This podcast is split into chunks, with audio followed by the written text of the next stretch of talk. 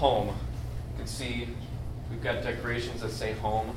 And kids come home for college, and soldiers return home from war to be greeted by friends and family in their hometown. And even when kids move away to start their own families, they come home for holidays and other special events. And, and people sometimes expend great efforts to purchase their, their childhood home because they're like, oh man, this is the doorpost where me and my brothers and sisters marked all of our heights, and oh, those are the stairs where I broke my wrist. And so people will be like, man, we can't let that home, that house, get out of our, our family because this was home to us.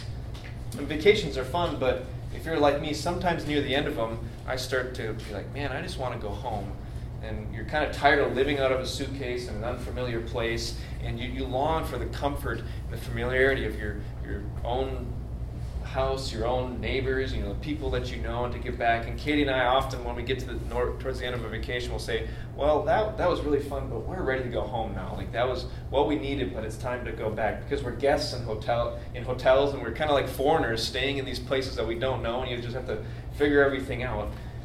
Home is a a place where we feel that we belong, we feel safe, and we feel known, and so we can rest there. We can let our guard down and for some of us, our childhood home wasn't a place of belonging. Maybe you felt like, man, my parents were always arguing and they're always yelling at me, or maybe it, it just was a place where maybe siblings weren't getting along. Just like, man, that isn't the place where I can let my guard down. That's not a safe place for me. So perhaps you didn't feel safe and loved at home. You didn't feel at rest there. But we're all looking for a place to call home. We're all looking for a place of rest. We're all looking for a place where we feel like we belong and we're safe and accepted. And we're looking for that place where everything is as it should be. We don't have to worry about things not being how they're supposed to be. And today we're beginning a series in the very first, first book of the Bible, the book of Genesis. And Genesis, the word means beginnings. It means beginning, and it's the book of beginnings of lots of things, the origins of lots of things. And in, in it, we learn the origin of humanity, the origin of what's wrong with our world, and the origin of the nation of Israel, God's chosen people. And we learn in this book that humanity's home is supposed to be with God under His care, under His protection, under His guidance. And the, the image that's going to be used in the next chapter that we're going to cover next week is of a garden. Um, and so that's why our decorations are set up. We have this garden imagery, this home imagery to remind, remind us this is how God set it up. There, we're living in His creation. This was home, how the Bible speaks of it. And we but because, we'll learn in chapter 3, because of our rebellion against God, our home that we're supposed to have with Him becomes the first broken home in human history. However, God puts a plan into motion to bring us back home. And that's what this book is all about. And that's why we named the series Beginning the Journey Home, because God's putting in place this plan of salvation to bring us back home, to bring us back to be with Him under His care and guidance and protection.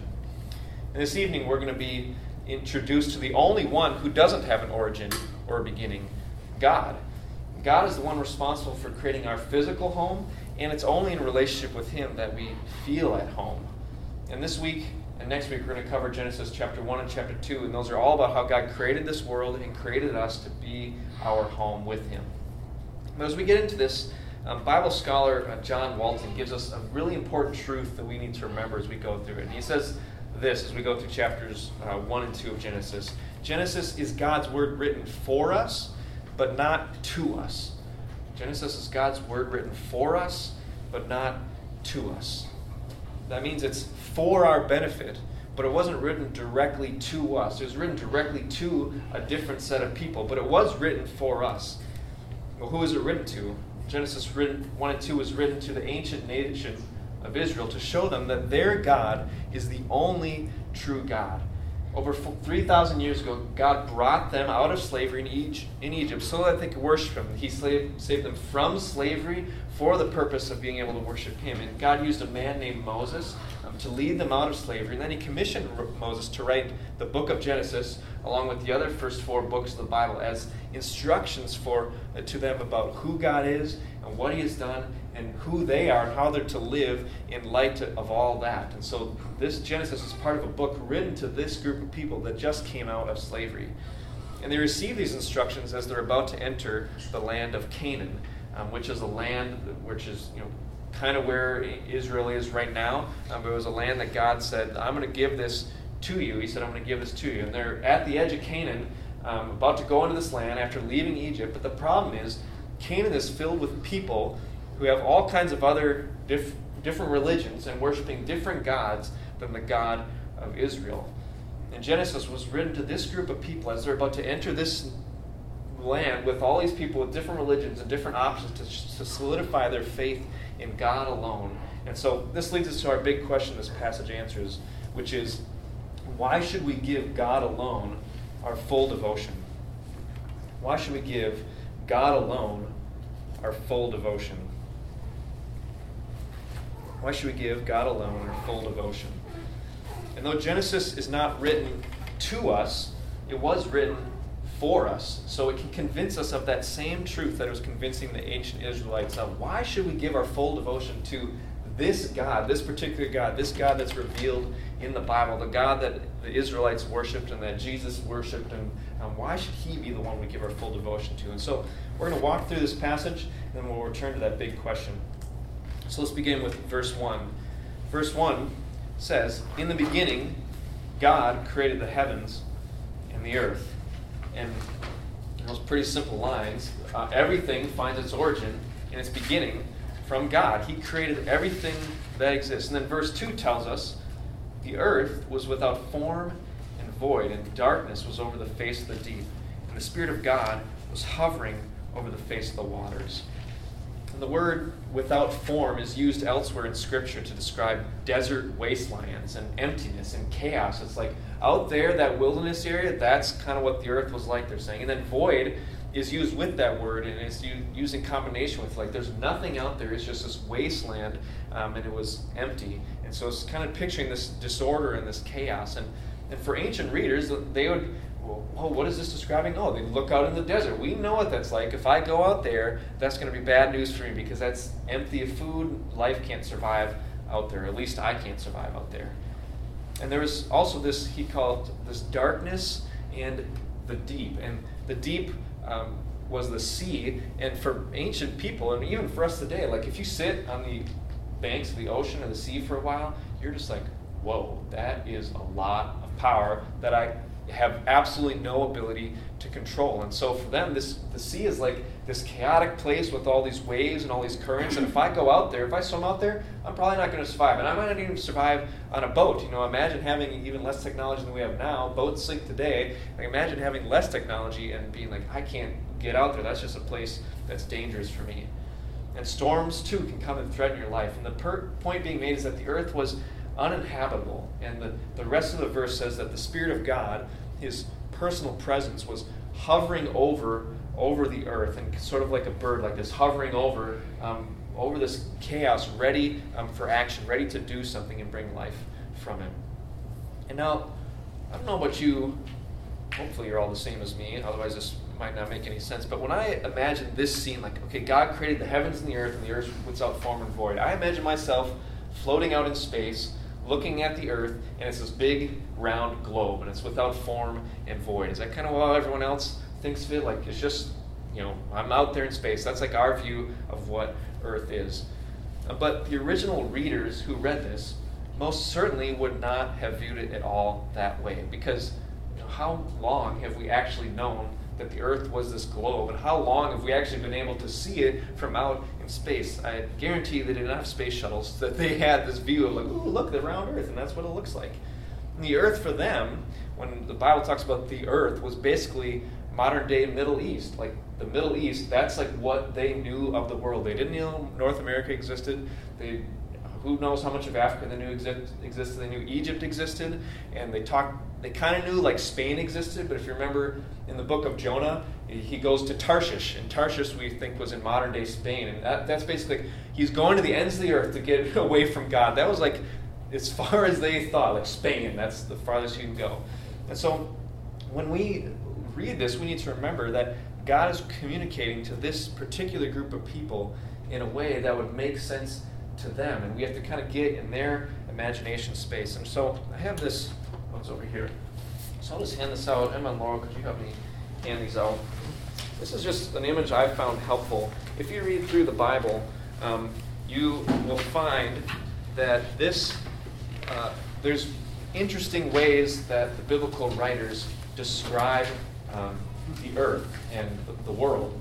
Um, so this image, like, that's not a round globe, but it's like, okay, it's this flat thing. The earth is all the dirt and stuff down here. Um, and then you kind of have this dome over the earth that is the kind of like the atmosphere, but they wouldn't have called it the atmosphere. Um, and so the, this is how they saw things. And as we go through this passage, we'll refer back to this uh, a couple times um, throughout. But so God's saying, you know, the earth is like formless and void. And I was thinking this Lego table, you know, they're kind of viewing it as like, okay, it's like flat. They're imagining it being flat. They're imagining it being limited to this amount of space. And there's kind of like other parts of the Bible talk about how there's like these pillars holding up the earth. You can see that in the image.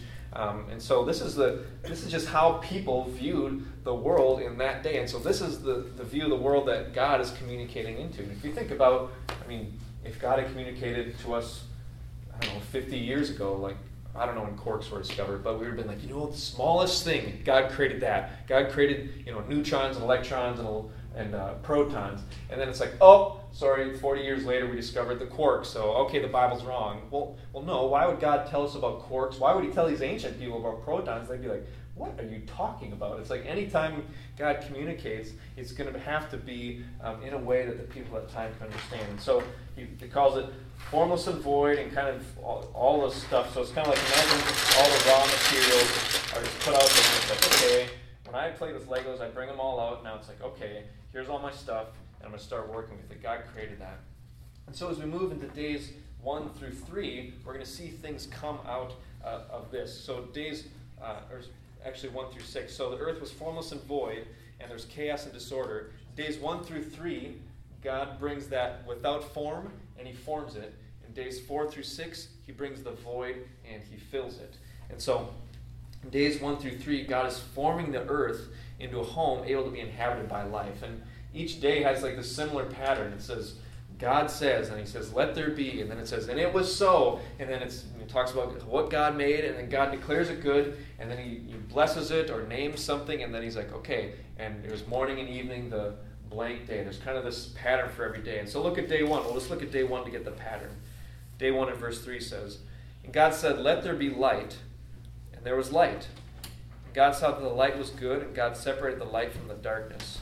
God called the light day, the darkness he called night. And there was evening, there was morning, the first day.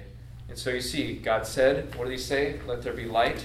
Um, and then it was so. And then he sees that it was good. And then he does something, he separates it. And then he says, there's morning, there's evening, um, the first day.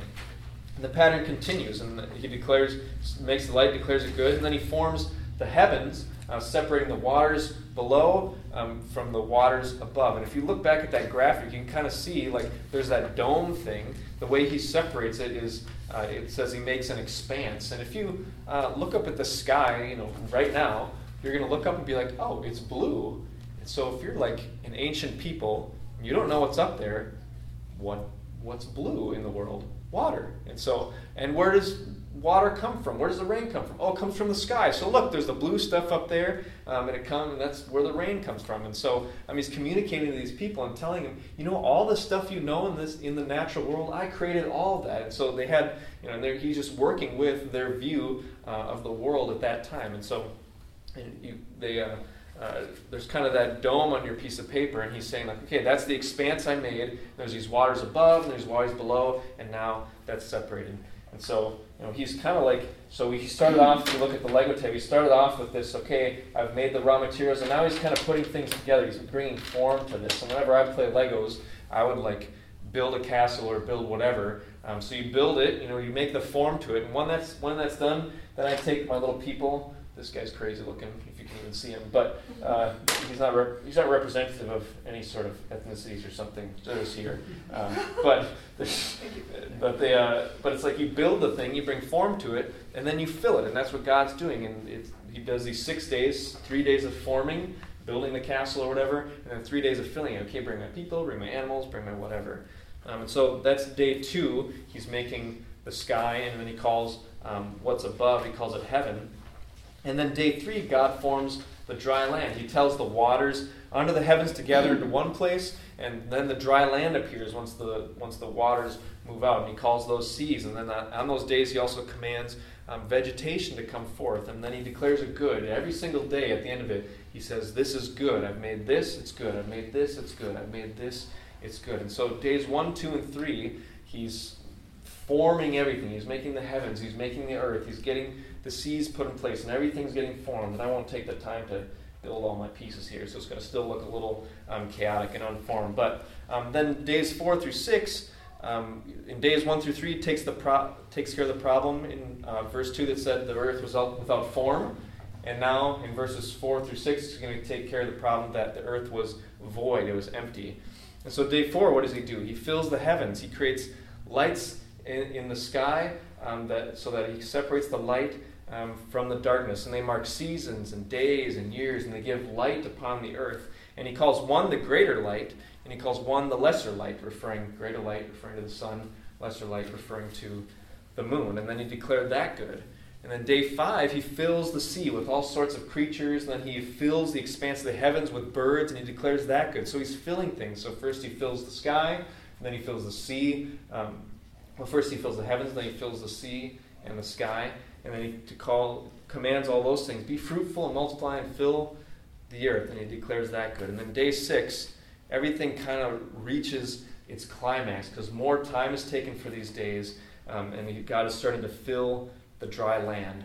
And he declares at the end of it, he says, This is very good. So the first thing he does on day six is he creates living creatures in the land of all kinds, and he declares them good. And then in verse 26, um, things get really specific. He says this in verse 26. And God said, Let us make man in our image, after our likeness, and let them have dominion over the fish of the sea, and over the heavens, and over the livestock, and over all the earth, over every creeping thing that creeps on the earth. And so God created man in his own image. In the image of God, he created him. Male and female, he created them. And God blessed them. God said to them, Be fruitful and multiply, and fill the earth and subdue it, and have dominion over the fish of the sea, and over the birds of the heavens, over every living thing that moves on the earth. And there's only one creature in all of God's creation that is made in God's image and likeness, and that is human beings. And so we have to ask, well, what does it mean that we're made in God's image and likeness? Well, in the ancient world, kings would make statues of themselves called images, and these statues would be made in their likeness. They would look like them, and they would place these in various parts of their kingdom. So when people came upon them, they would see, oh, this is the guy that rules over this particular area, this plot of land. They put these images like, this is part of my kingdom, this is part of my kingdom, this is part of my kingdom. And so for God to create humans as his image bearers in his likeness, to have dominion over the rest of creation, means that we're like these living statues where God's saying, This whole thing is my kingdom, and I'm going to put these living images, these living statues saying, This is my kingdom, this is where I have dominion, I'm the, the ruler over this place. And that means that uh, he says we're supposed to rule over and subdue creation. That means we're God's representatives. He gives us this commission to be over the earth, to be taking care of creation in the same way that he would take care of it, and to take care of each other in the same way he um, treats uh, other people. He tells us, be fruitful, multiply, fill the earth, subdue it. We're supposed to live on earth as God's ambassadors. That's the living images showing this is who's king here, and this what what's the sort of king uh, he is. This is what he looks like. This is how he treats um, animals. This is how he treats the creation. Um, and he says that uh, God's ambassadors are both male and female equally. And after the creation of humanity, he in, he indicates that we've been given the plants of the earth for our food, and then he says, This is all very good.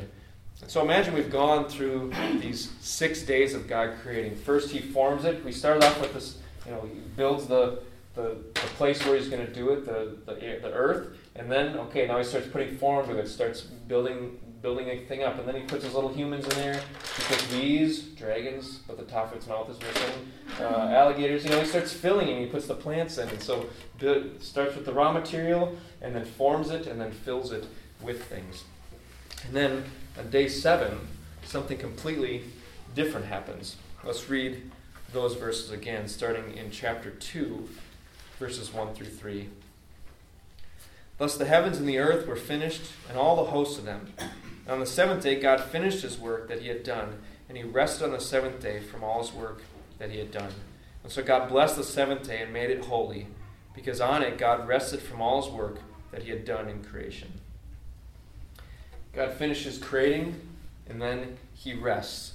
Does this mean he kind of got like you know, physically tired and needed to go hop in the La-Z-Boy and grab some iced tea and uh, after a long work week? Well, no, God doesn't get tired. He's all powerful. Um, and the word rest indicates God he ceased from his work. He's finished it. Everything has been completed. And also in those times when a god um, would rest, it was often associated with temple building. People would build temples and they'd be like, this is where the gods dwell. This is where we go to enter his presence. And the implication of God resting was okay, the temple's been completed, and now he's going to come and dwell in it. And this means the earth um, is God's dwelling place where He is still present and where He calls people um, to worship and serve Him.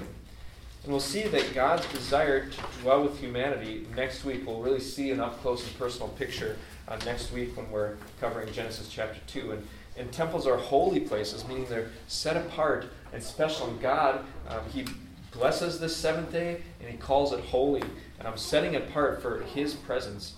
And God doesn't only create the world for humanity to dwell in, His intent is that He would dwell with humanity, that He would be with us and present with us. And so He creates this home for us, and it's not like, hey, sweet, I built this home for you in this neighborhood, and I'm going to live in this other neighborhood. No, He builds this home, and we're supposed to be at home with God, where He's specially present with us. And you'll notice that at the end of every other day, it said there's morning, there's evening, the, the blank day, and every day except for day seven and the implication is that day is never supposed to end.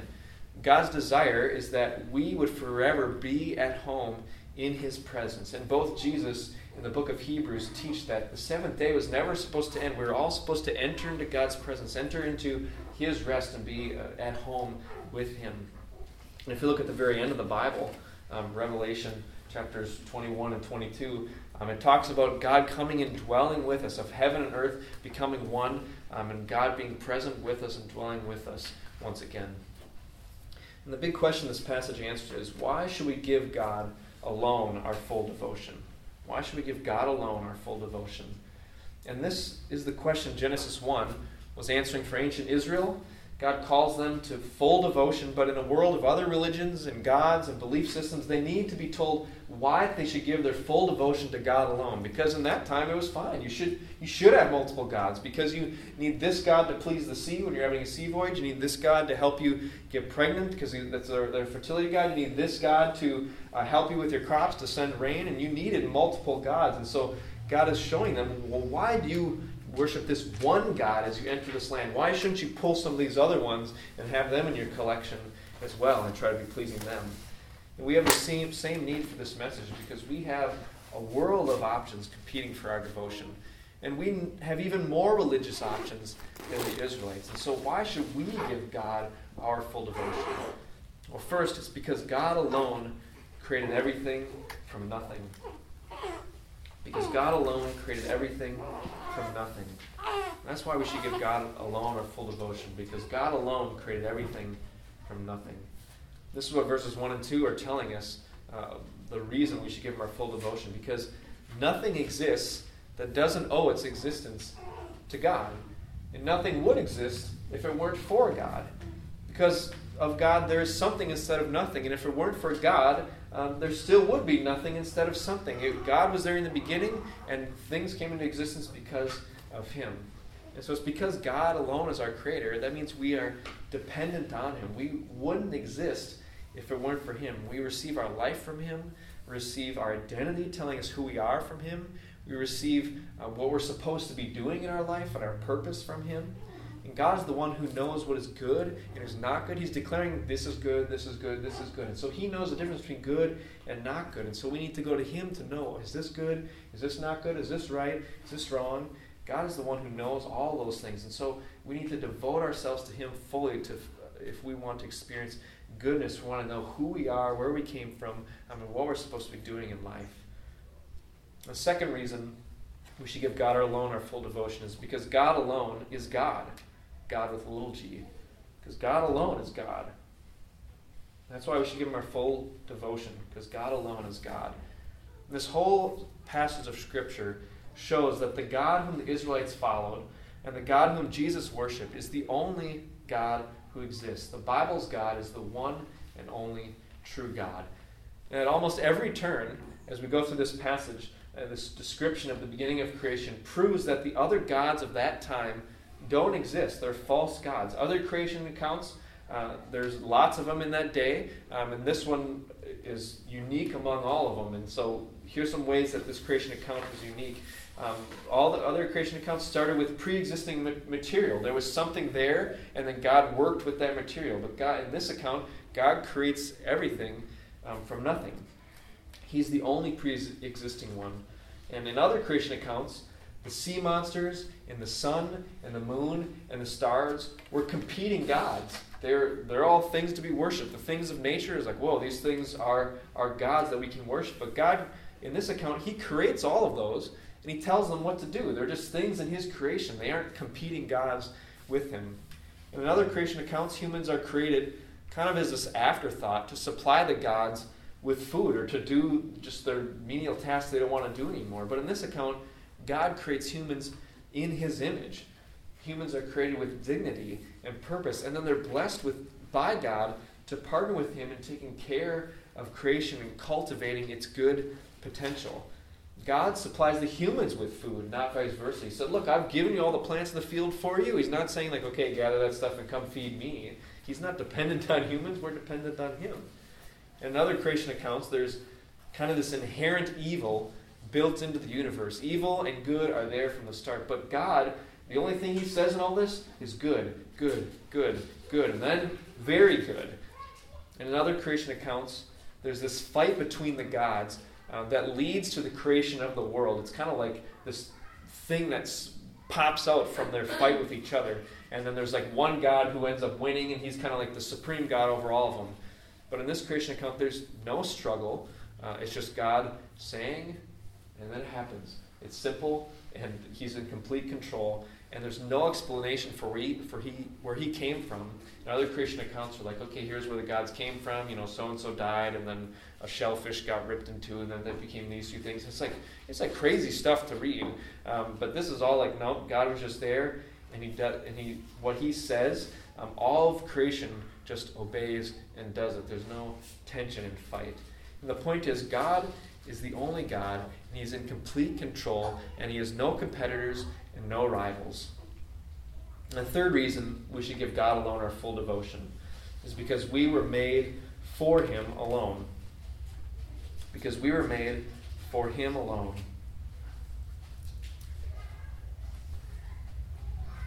This comes from the fact that we're made in God's image which means we're ambassadors. And by definition, that means, well, we're not the king. We're ambassadors sent by the king. And that means that we're not in charge. God's in charge, and we're not. Life is not about us, it's about him.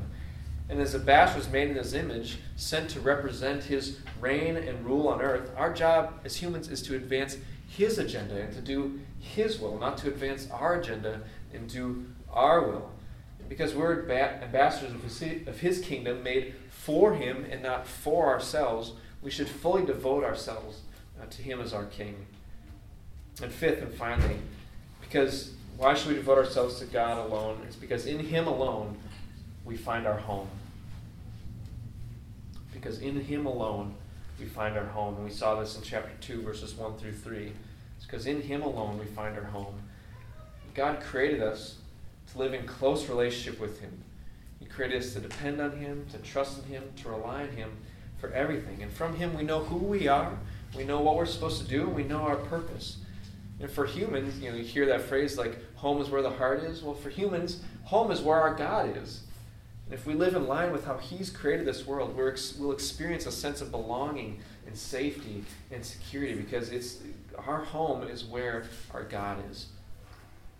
rescued from slavery in Egypt, and about to cross the Jordan River into the promised land with other religions and gods, Israel needed to be given confidence that their God, the God of this Bible, was the right God, the one they should fully develop themselves to. He had called them to full devotion in Him, And this creation story is telling them this is why you should, because all those other gods don't even exist. And we ourselves, just like Israel, also live in a land of other religions and other little gods that may threaten our devotion to the one true God. And for Israel, there, you know, there are storm gods and fertility gods, and they have the gods of Egypt and the gods of Canaan and the gods of Babylon. And so let's ask what gods compete for our devotion in our time and place? And there's at least, well, there's three. We could name many, but first we have the God of science.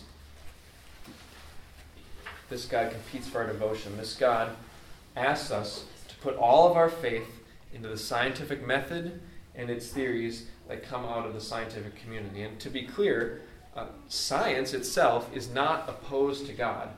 But when science becomes a God, that's when it starts to compete. Because after all, science is just observing the natural world that God has created. And in fact, the basis um, of scientific inquiry um, rests on the foundation that God ordered this whole world. It's orderly, it's predictable, it has laws. Like you saw that, that God formed it. There's no longer chaos. He formed it and He filled it. Now the universe operates with order um, and natural laws.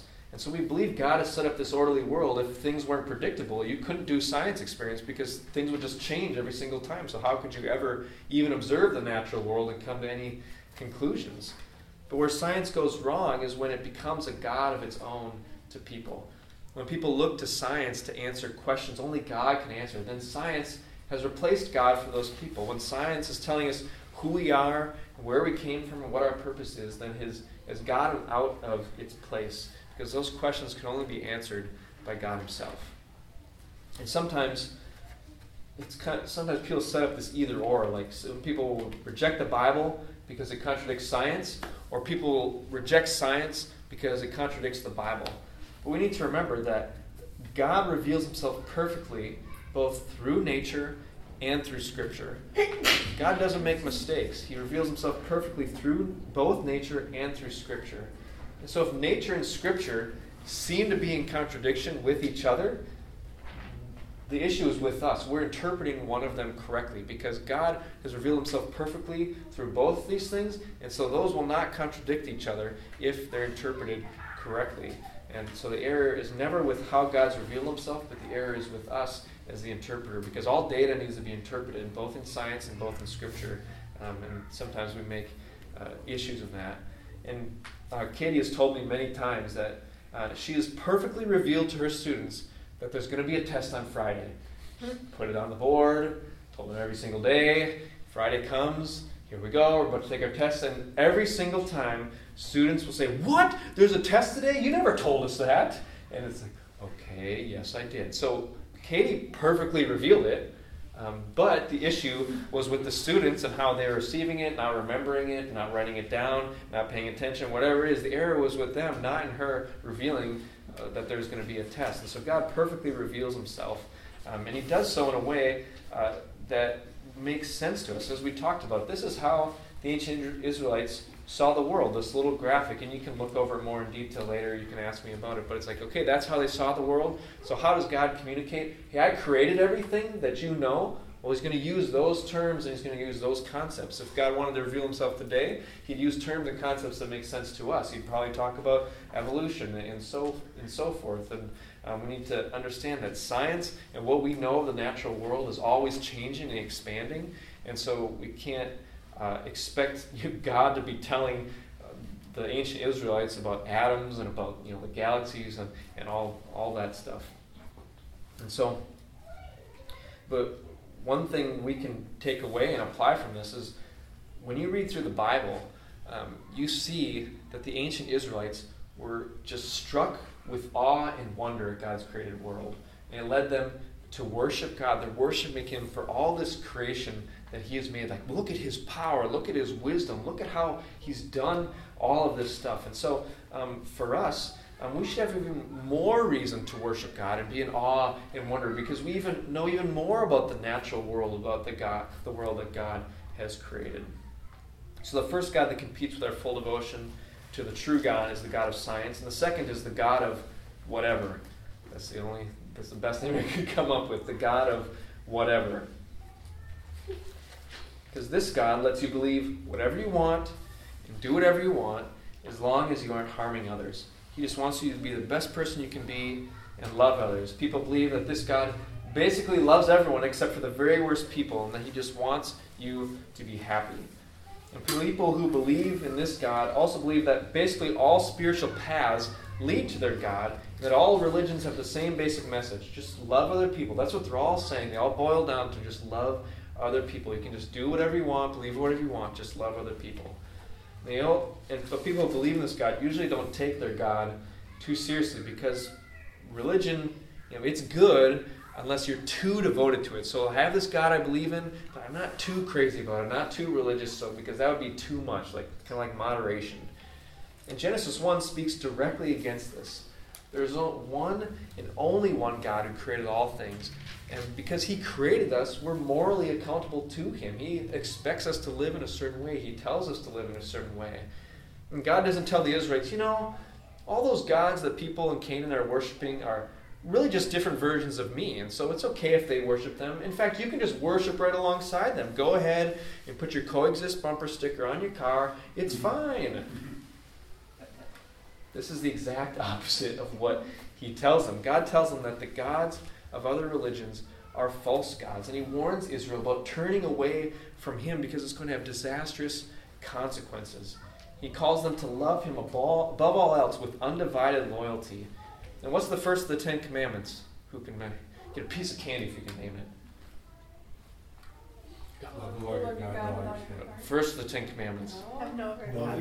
No other gods besides me. And this is the foundation of that command. You guys are, it's same, you know, same gist, but it's a, it's a this is the very first command. And why should that? You know, they're about to enter this land, and this is like the summary of how they're supposed to relate to God. No other gods before me. What? We're supposed to scrap all these gods in Canaan? We're not supposed to use them to get rain or, you know, have kids or whatever it is? And he's like, no, no other gods before me.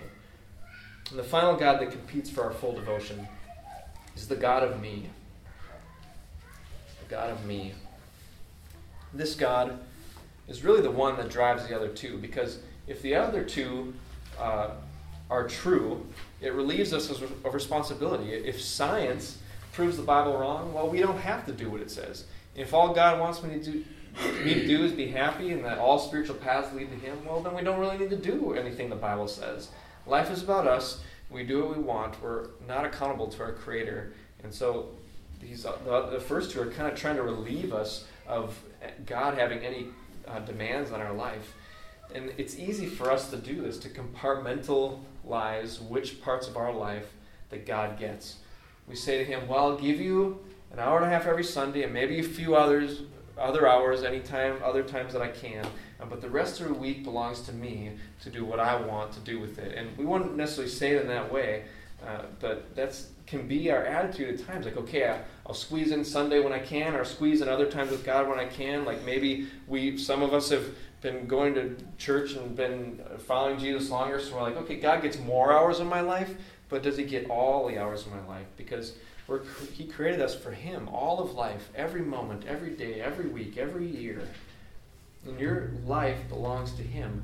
As we see in this passage, all of creation does His bidding. Moon and stars go into place at His command. Sea separates from dry land at the instruction of His word. But we have the audacity as humans to tell him no. We have the gumption to give God a sliver of our life when he gave us our life. And parents, how well would it go over if your kids told you, you know, mom and dad, I'll give you an hour and a half for family dinner on Wednesdays. The rest of the week is mine to do what I want. That probably would not go over very well, I'd imagine.